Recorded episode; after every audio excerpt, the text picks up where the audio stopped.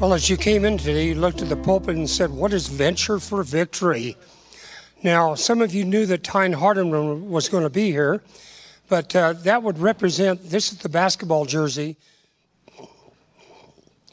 represented their international ministry in Asia, basketball evangelism, where he would take teams throughout Asia and at halftime share the gospel of Jesus Christ in a very effective way. 1998, we had an opportunity to come out of grace, three fathers and their sons. Wonderful two weeks on Mindanao Island and Camiguin Island, and thinking of what God did, what He could do, and what He's still doing. It was a marvelous time. But that was just a small part of the story and the ministry of Tyne Hardeman. Tyne and Jan uh, went to the Philippines with Faith Academy, a missionary school for actually a uh, elementary through high school for missionary kids. Their parents are in missions all through the, the uh, Asian area, and they would send their kids there. Very low tuition because everything was paid by people from the outside. Nobody there got a, a salary that is not, they didn't earn it themselves. Somebody else had to give it to them. We picked up the support of Tyne and Jan Hardemans in 1987, and they became part of the very first international team from Grace Community Church, whether they realized it or not. That was the foundation of missions ministry right here at Grace Community Church. Tyne was raised in the Tulare area. He literally was a cotton picker and uh, much more. That was part of the story that he gave during the Sunday school hour. It might come up again. But God worked in his life, changing him from just a love of basketball to the love of the God who gave basketball and to serve him with all of his heart, soul, and might. Opportunity came to even try out with the Lakers. His time was the 10th leading scorer in the nation his senior year at Westmont. But instead, he went to Faith Academy, he and his wife, Jan. Jan was a nurse, and for many years 61 years there was ministry over there. Jan passed away about four years ago, and what a lovely lady she was.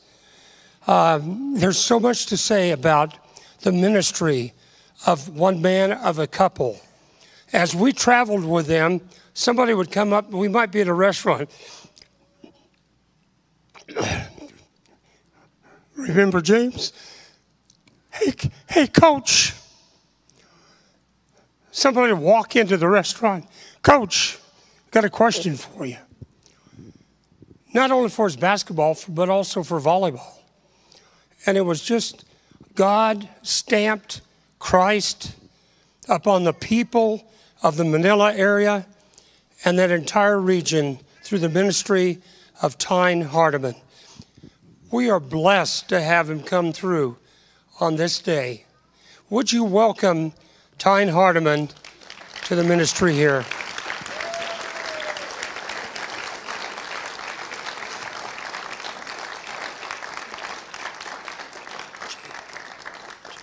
You know, and as he comes up, his daughter is also here, Terry, and uh, yes.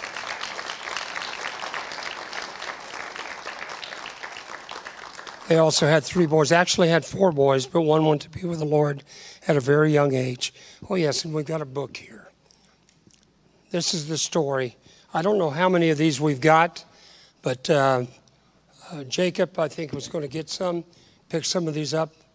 It's the real game that matters. The story of Grace Community Church is in here on page 90 and 91. And then, amazingly, there's somebody shooting a free throw on page 116 that has nothing to do with that story.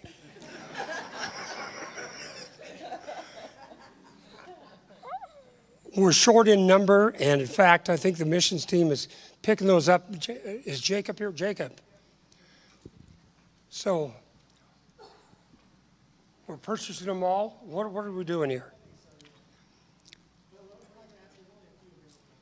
Okay, well, see Jacob anyway.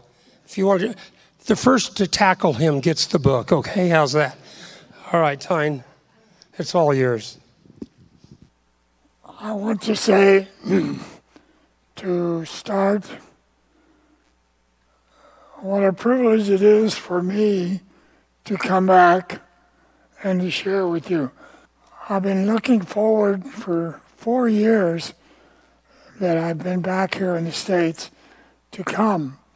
But I am retired and I am in a retirement home in Santa Barbara and I don't have a car. But I finally wiggled my daughter to take me. And so she helped me set up the schedule. We're going up to a Faith Academy high school reunion in Portland, Oregon.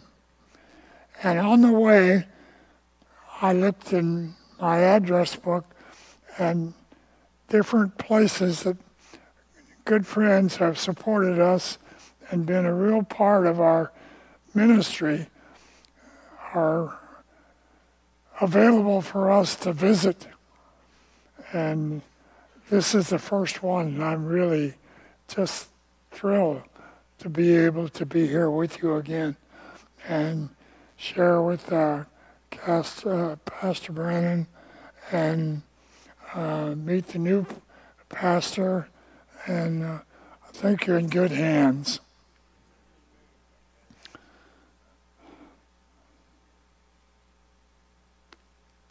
I have in my hand the New Testament. Now, this New Testament is unique in a sense because it's, it's a Catholic New Testament. It's, you say, oh, Catholic, why is he going to read from that? If you have your Bibles, turn to 1 John 5.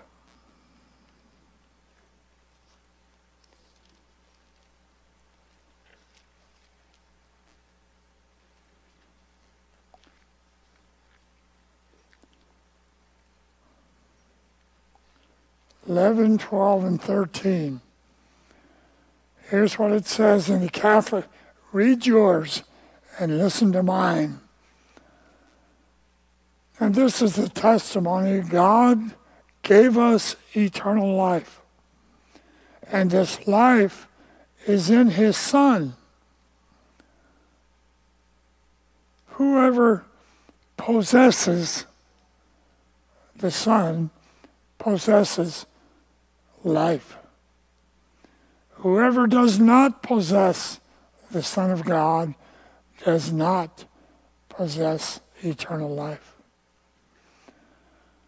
I write these things to you who believe in the name of the Son of God so that you may know that you have eternal life. That's my favorite passage to share with my Filipino friends, who about 80% of the country are Catholics. Many times they want to say, oh, yeah, but that's your Protestant Bible. No, here, it's your Bible. Read it. And I let them see where it says it's a Catholic Bible, and they read it so that it takes that question away. I want to point out eternal life is a gift. But the next line says, whoever possesses, not whoever knows about him, heard about him, tells other people about him maybe or whatever, but whoever possesses the Son. There's a big difference in knowing about and possessing. But it's whoever possesses the Son possesses eternal life. Now we only we know that only Christians possess eternal life. Other religions don't, t- don't teach that. But whoever possesses the Son possesses eternal life. And then I like it, it says, whoever does not possess does not possess eternal life. That's as simple, plain English it can be. You must have Jesus Christ in your heart to have eternal life. You can't just know about Him. You can't be just baptized. You can't be faithful to going to church. Those are all important, but you have to individually have Jesus in your heart. Ask Him to come in. He'll come into your heart. That's His, pro- not Tyne Hardeman's promise. That's His promise. And whoever has opened the door to Him has eternal life. They're Christians. Now, I would imagine that there are some here in our congregation today that have attended church for years and every activity of the church, and you're very faithful, but you have never really said, Here, Jesus, I'm opening the door to my life. Come in to my life and take control. Not only be my Savior, but be my guide and master. Lead me in the paths of righteousness for your name's sake. Possess Jesus. That's what we have to do, not just know about him. You know, I've never, I, I have never met in my 60 years in the Philippines anyone who said, Who's that? I never heard of him. They all, you know, I have last 20 years, I stopped coaching, stopped teaching. I became the sports chaplain. Every team that would come up to Faith Academy, I would tell the powers that be, bring them a half an hour early. I want to talk to them. And so most of them don't have buses to other schools, so they don't have a way, and we bring them. We bring them to our school half an hour early. They put them in a room like this, and I share with them and their coaches, and sometimes parents are with them. And uh, I tell them what it means to really be a Christian. And when I ask, who is the Son? Jesus. They know. What did he do? He died on the cross. They know. I said, now what does this say you have to do? You have to have him in your heart. And so the question comes up is, well, how do you get him in your heart? I said, well, let's look at the last book of the Bible, Revelation chapter 20, chapter 3 verse 20.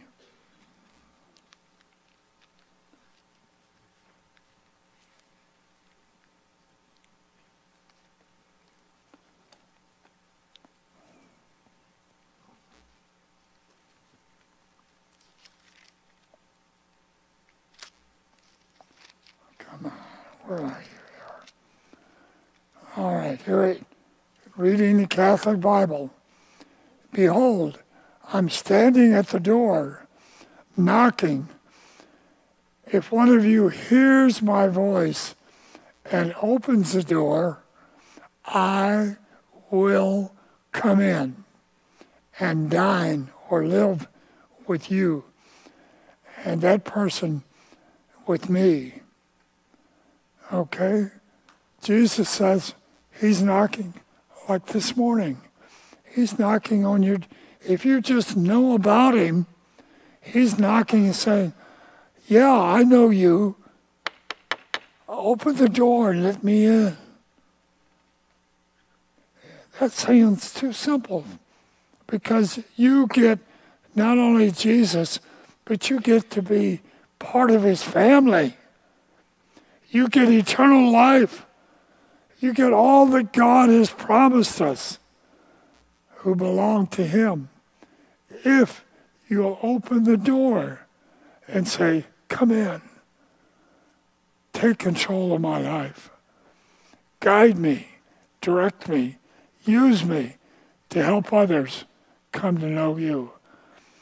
Does that sound too simple? It's not complicated. It's just what Jesus wants you to do. That's why he died on the cross, so that you and I could have eternal life. But it's only ours if we accept it. Now, I tell a, a story about if I was an inventor and I was I invented a car, a very expensive car that could do all kinds of things, fly, go in the water, whatever, whatever. And somebody bought it. Well, now who could tell best what that car could do? The one that made it. Who can tell you best at what you could do best but the one that created you? Jesus is our creator. And he wants to come in and use what he's created to further his name, to help people to come to know him. That's your unique responsibility and opportunity.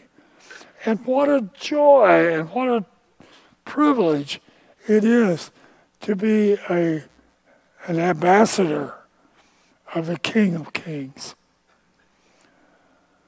Ventures for Victory is the name of the organization that I played under for those 60 years. I played my last basketball game when I was 74 years old. Tell me how many 74 year old people you know that play basketball.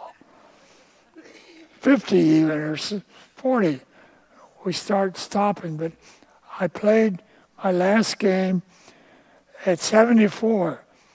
I only played a half, and I shot 10 times. I made five.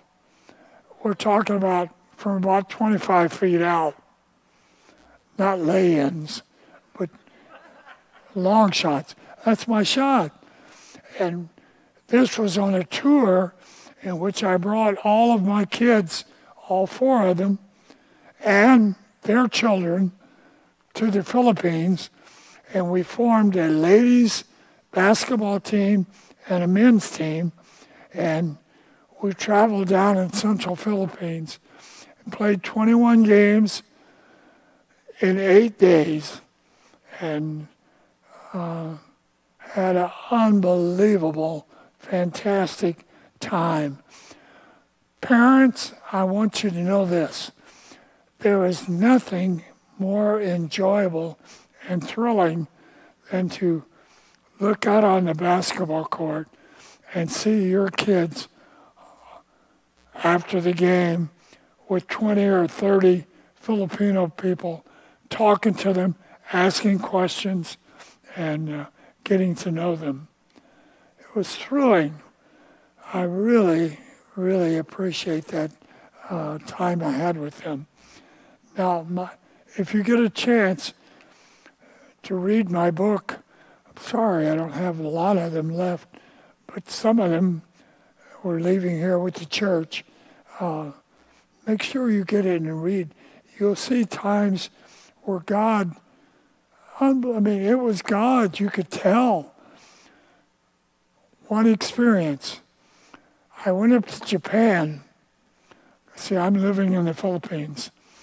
And my co missionary who is in the States will gather this team together from all over America, universities and everything, looking for good basketball players that are also outstanding Christian young men.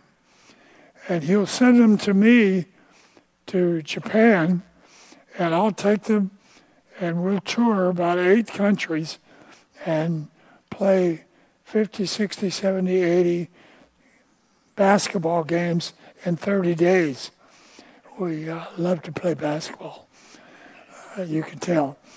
But every opportunity is an opportunity to share God's love. I remember we were I was in Tokyo and I had gotten there about two weeks early to line up everything and get the referees all uh, lined up and a good interpreter. And I was having a difficult time. The people that had inter- had many times before interpreted for me were busy, and I couldn't find an interpreter. The day came for us to play the National Collegiate Champions. And when I saw them run onto the court, oh, even before then, I had told my friend here in the States, don't send out any tall people. Nobody over six six, okay? So he had two guys that were about six five, six six. But here came the Japanese team on the court. They had two guys six eight. These were Japanese. You know, usually we have a little bit of advantage, but here they're just they're actually taller than we are. But so I knew we were in trouble. I couldn't worry about any interpreter. But I walked around the court looking for somebody that I might ask to be an interpreter. I saw this group of American kids at the side of the court, and I walked over and I said, uh, after I introduced myself, I said, "Do any could any of you guys know an interpreter that could interpret for us at halftime?" Because there's more than ten thousand people at this game, and what an opportunity to preach the gospel. And uh, but all these kids that looked at me like, "Are you crazy?" No, we don't know anybody. I'm walking on down, and here was this one guy at the end. He said, uh, "Yeah, I know somebody." I said, "Well, who, uh, where is he? Go, go get him." He said, "Well, it's my dad. He didn't come to the game though." Oh, thanks a lot. I said, "Yeah, what? Could you go call him?" He said, "Oh yeah." So I said, "Well, bang." The bell rang for the game to start. I said, "Please, thank you. We need him desperately." He left and I left. We played the game. Tough game. I think one team was ahead one or two points and at halftime. And we got up and started out to the middle of the court to line up and share. And all of a sudden I realized, ooh, Lord, what are we going to use for an interpreter? You know, the Japanese don't understand English and we don't understand Japanese. So I'm walking out there, and I look across, and here came this guy in a suit, looking sharp, from the other side of the court. I walked up to him and said, I hope you're my interpreter. He said, I am. Thank you. We went ahead. I didn't know him for Adam.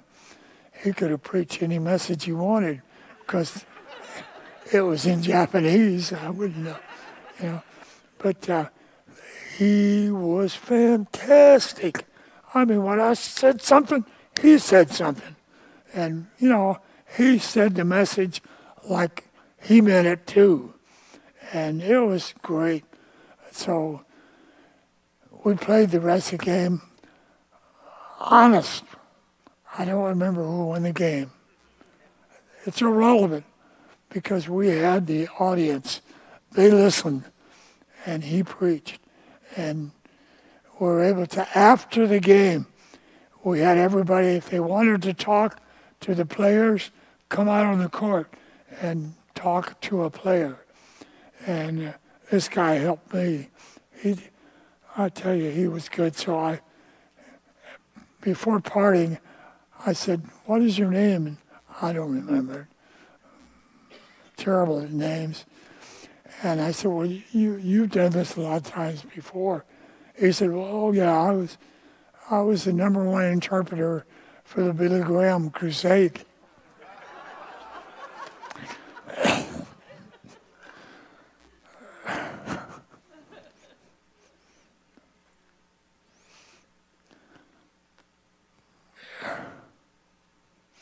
Isn't that just like Jesus?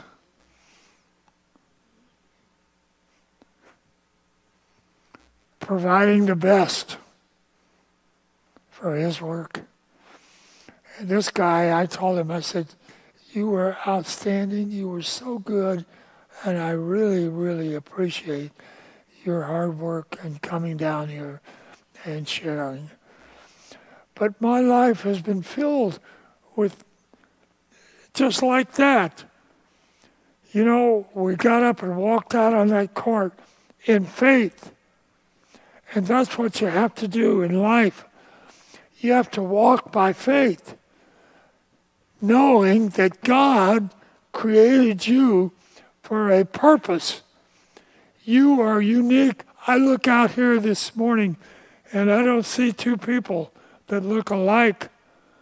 There's not two.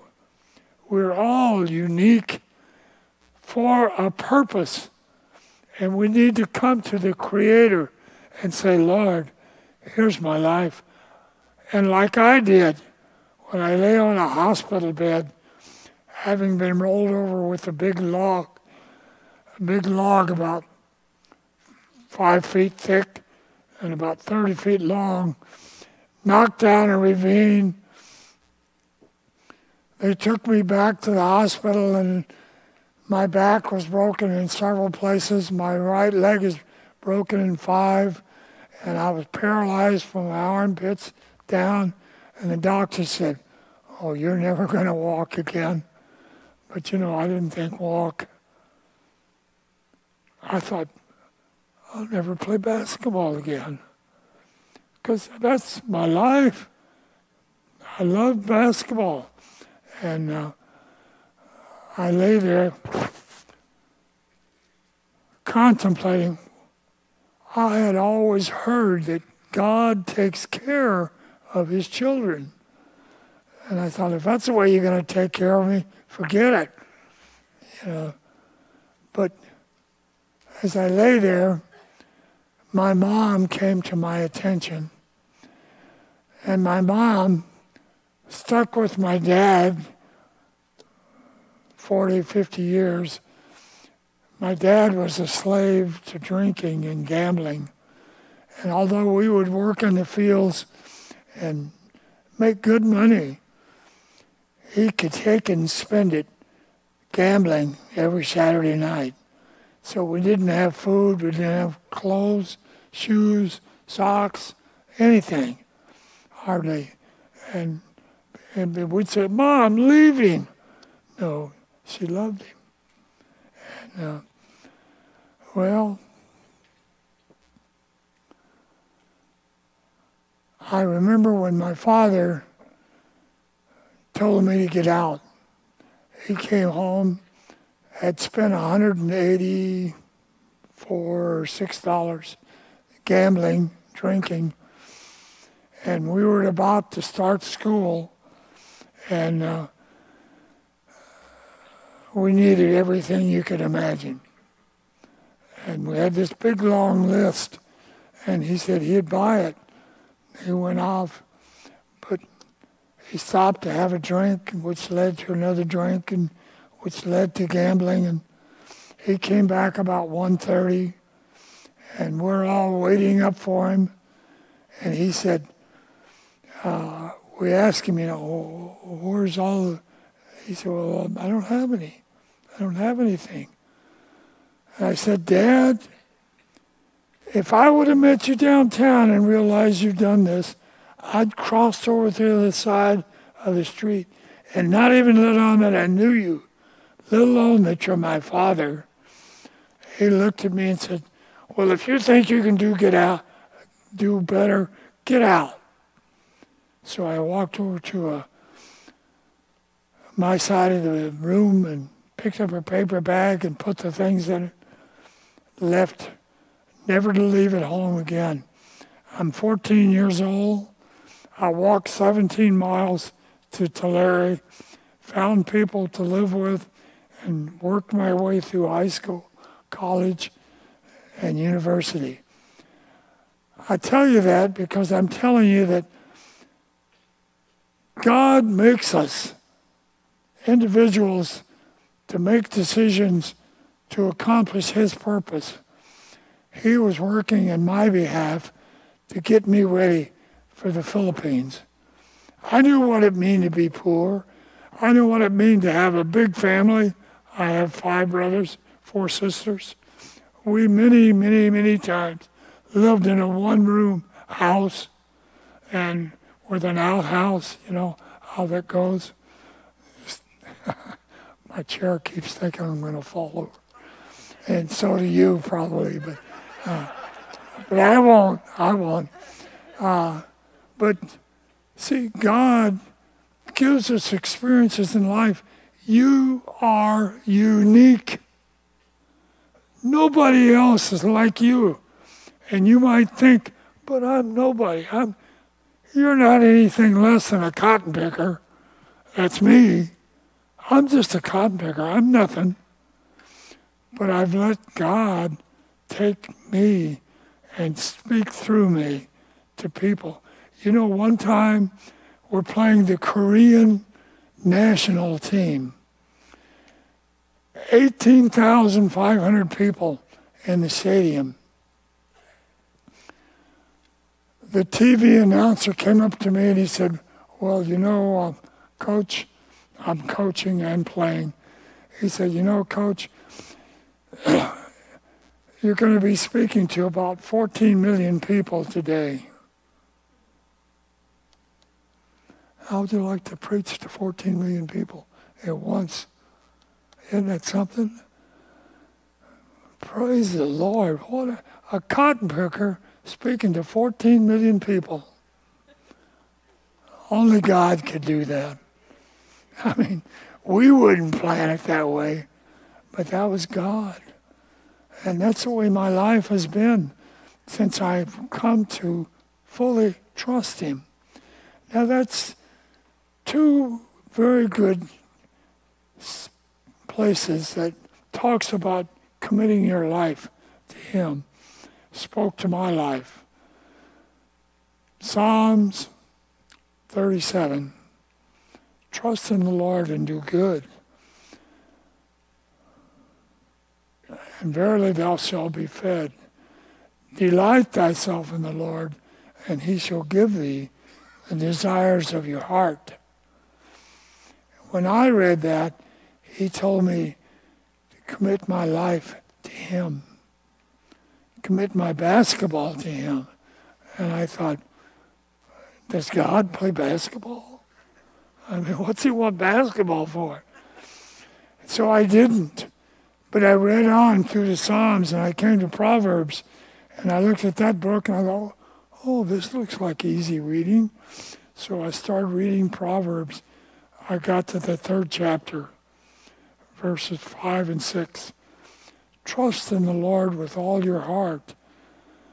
And don't try to understand what God is doing, but in all your ways acknowledge Him, and He shall direct your path. Friend, if you would like for God to guide and direct your step, there's the answer to it. That's the key. Trust in the Lord with all your heart. Don't try to understand and figure out, well, how can he use me? I'm, then you say, well, I'm just, I'm just, I'm just so and so and so. Nothing. Listen, he knows what you are. He made you. Like that car I was telling you I would might invent. I know what happens if you do this and this. Jesus knows if you give yourself to him, he is free to use your talent and your ability and your experience to honor Him. Give Him a chance right here in Madera. You can, You know people that don't know him. How they're going to get to know him is those of us, those of us who know Jesus don't share him. And I'm asking you this morning, come to him, open the door, and say, Lord, I think I'm in an impossible situation. I don't know how you could use me. I haven't been to Bible school. I haven't, I haven't, I don't, I haven't, I don't. God says, You don't have to tell me that stuff. I know it. He knows you. And all he says, I want you to come to me. Open the door. Let my son in. And he will use you in places that you never dreamed in ways you can't imagine to honor him. I was sitting in a restaurant having a Pepsi Cola. I had an operation on my left knee and it was kind of bandaged up. And I'm sitting there and this guy comes along and he says, Oh, what happened to your leg? And I said, Well, I come here and sit down and I'll tell you. And he came and sat down. It's like the spider and the fly. He came and sat down, and I said, Oh boy, thank you, Lord. Half an hour later, we're praying together. He knows the Lord now. See, God opens doors. He brings people. You don't have to know them. You can or you can't. Doesn't make a difference. God claims them. He wants them. And you have the opportunity to bring them to Him if you give him a chance. And uh, God's depending on you. You are missionaries here in Madera. But maybe you say, well, I've never, I can't, I don't want. God understands. Just open the door, give him a chance, and say, come in. Be my guide and master and He will lead you to opportunities you never heard of or opportunities you never thought you would ever have the opportunity to speak to. That's His way. Give Him a chance. If you're here today and you don't know Him, make sure when we close and we pray that you say, Jesus, I want you to come into my heart. Be my Lord and Master. Guide me. I'll tell you, it's exciting. You know, I'm 8,000 miles away in the Philippines for 60 years. We never lack for food or clothes or transportation or anything that we needed. God provides, and He'll provide for you if you'll let Him. But we as Americans, we think we can do it on our own, or we think, I'm not able to do it. That's Satan. You are able because God created you for a purpose. And that purpose is to communicate His love, His blessings to your friends, to your neighbors, your acquaintances. Give Him a chance. Give God a chance to work in your life. And I promise you, you'll never regret it. We never were hungry. You can ask my daughter. You can tell she's not starving. God wants to bless your life if you'll give him a chance. God bless you. Think about his word. It's simple. Trust in the Lord with all your heart. And don't try to understand. I'm so glad he put that in there because we like to, as Americans, we like to know ahead of time the situation, what's going to happen. But he said, don't try to understand it because many times there's no way you could. It's a God thing. And like providing that interpreter. I think uh, what's coming on after this besides lunch? Let me tell you another story, which is a, a, a story that I think you can learn to be patient with. We were playing in the hometown of President Marcos, the president of the Philippines. Strong, strong Catholic city. And uh, we're playing at the community center. And um, I mean, there were probably three or 4,000 people there. And boy, they gave us a hard time. We were, when we'd sing, you know, and or when we're standing on the side, they'd pull the hair on our legs and uh, throw little rocks at us. And we passed out literature, they picked it up and burned it on the side and gave us all kinds of harassment. And we left there thinking, boy, glad that's over with. Finished with that went on her way. Five years later, this missionary came up to Faith Academy and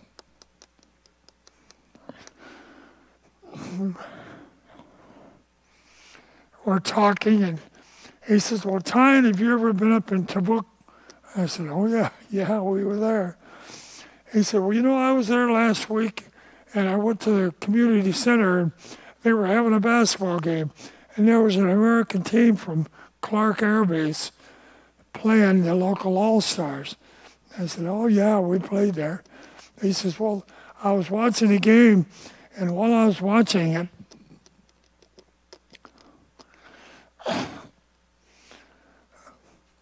some guy was pulling on the side of my shirt, and I looked down and I said, You want something? And he said, Well, are you a missionary? And he said, Yes. He said, well, well, could you come and speak in our church? And uh, he said, well, where, where's the church? He said, well, it's about 15, 20 kilometers out in the country. He said, well, what's your name of your church? He said, oh, we don't have a name. You don't have a name? You're a church without a name? He said, yeah. He said, well, could you come and speak? And he said, well, uh, how, how, how come you're there? He said, well, about five years ago, I was watching a basketball game here, and there was this American team.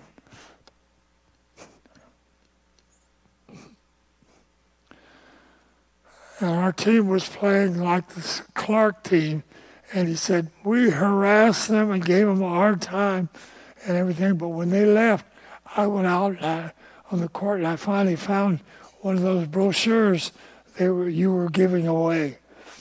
And he said, uh, I sent it in, got the Bible study, became a Christian, I know Jesus. My wife became a Christian.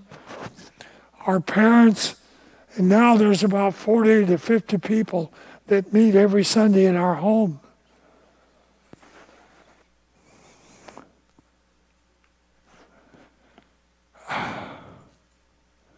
What I'm trying to say is you might think, I'm a failure. I can't do this. I don't know how. I don't, and I don't, I don't, I don't, I don't. Don't say I don't. You got this the Word of God. You got people that are prepared to help you, give you ways of talking to your friends and leading them to a saving knowledge of Jesus. And I'll tell you this is you'll be excited as I am about what God can do through you. So give him a chance. And as you think about it, it's the greatest decision you'll make besides knowing him personally. Let's bow in prayer.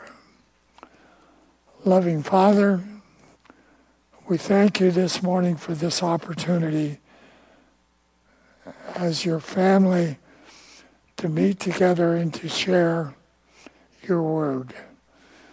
And Lord, I pray as I've shared these personal experiences, exciting times, seeing you work in my life and knowing that each one of these people in the sanctuary here can have just as exciting experiences if they but let you have a chance. So I pray your Holy Spirit would speak to each heart and that many here this morning would come and commit themselves to the Lord. Help us, Lord, to make the right step of faith. Pour out your blessing upon this congregation today. For we ask it in Jesus' name. Amen. I got another miracle I'm going to share. One year, well, it was 2000, Faith Academy asked me and another teacher to come to the States and travel raising funds for our middle school. I'm not going to ask you for anything. And uh, so we came and we traveled through California, Texas, all the states in the South. And uh, everywhere we'd go, when I'd get up to speak, I'm not wasn't quite as bad as I am now, but you could hear all the ladies go, "He's not going to make it," you know. then they'd come up afterwards and say, "Mr. Hardeman, why don't you get your knees fixed?" I said, "Well, you know, it costs a lot of money to get your knees fixed, and I'm looking for the right price in the right place." And uh, went on. We went through Arkansas and Alabama and Georgia and all the way through Florida. And we got up to Colorado. I'm speaking in all those uh, states. We got to Alabama, I mean, to Georgia, Colorado, uh, what city or state did I say? Um, what is above Florida there? Colorado. No, Car- what? well, it was yeah, one of the states. Anyway, one of my one of my former players was a big time lawyer there now, and he had set my schedule up. So we pulled into his driveway. This other car pulled in right beside us, and I said, "Oh, somebody else is coming to visit too." So we got out, and he got out, and we went in. It was a brother of my uh, former player, and so while the ladies were fixing lunch or dinner, we sat and we are talking, and I said, Well, Sid, what do you do? He said, Oh, I'm a doctor.